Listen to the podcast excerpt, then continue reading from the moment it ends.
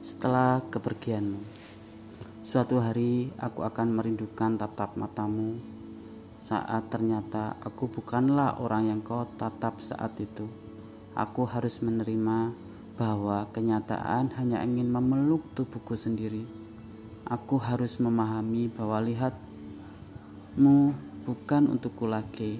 Meski ada yang hilang dari pandang, tetapi tentangmu akan tetap terkenang.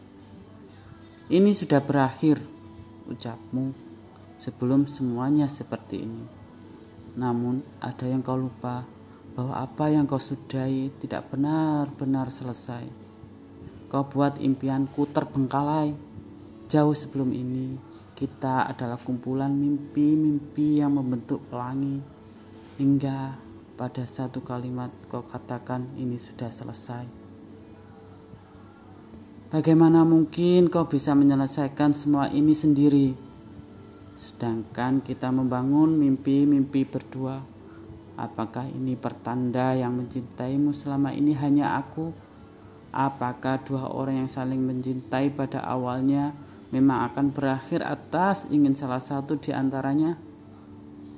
Jika pada akhirnya jatuh cinta hanyalah menjatuhkan luka, Memang sebaiknya kau pikir berkali-kali sebelum meyakinkan aku adalah orang yang kau cari. Sebab tidak ada kembali setelah mati. Tidak ada pulang setelah kau buang. Meski berpisah tidak lantas benci, tetapi kepergian selalu menunggalkan luka di hati.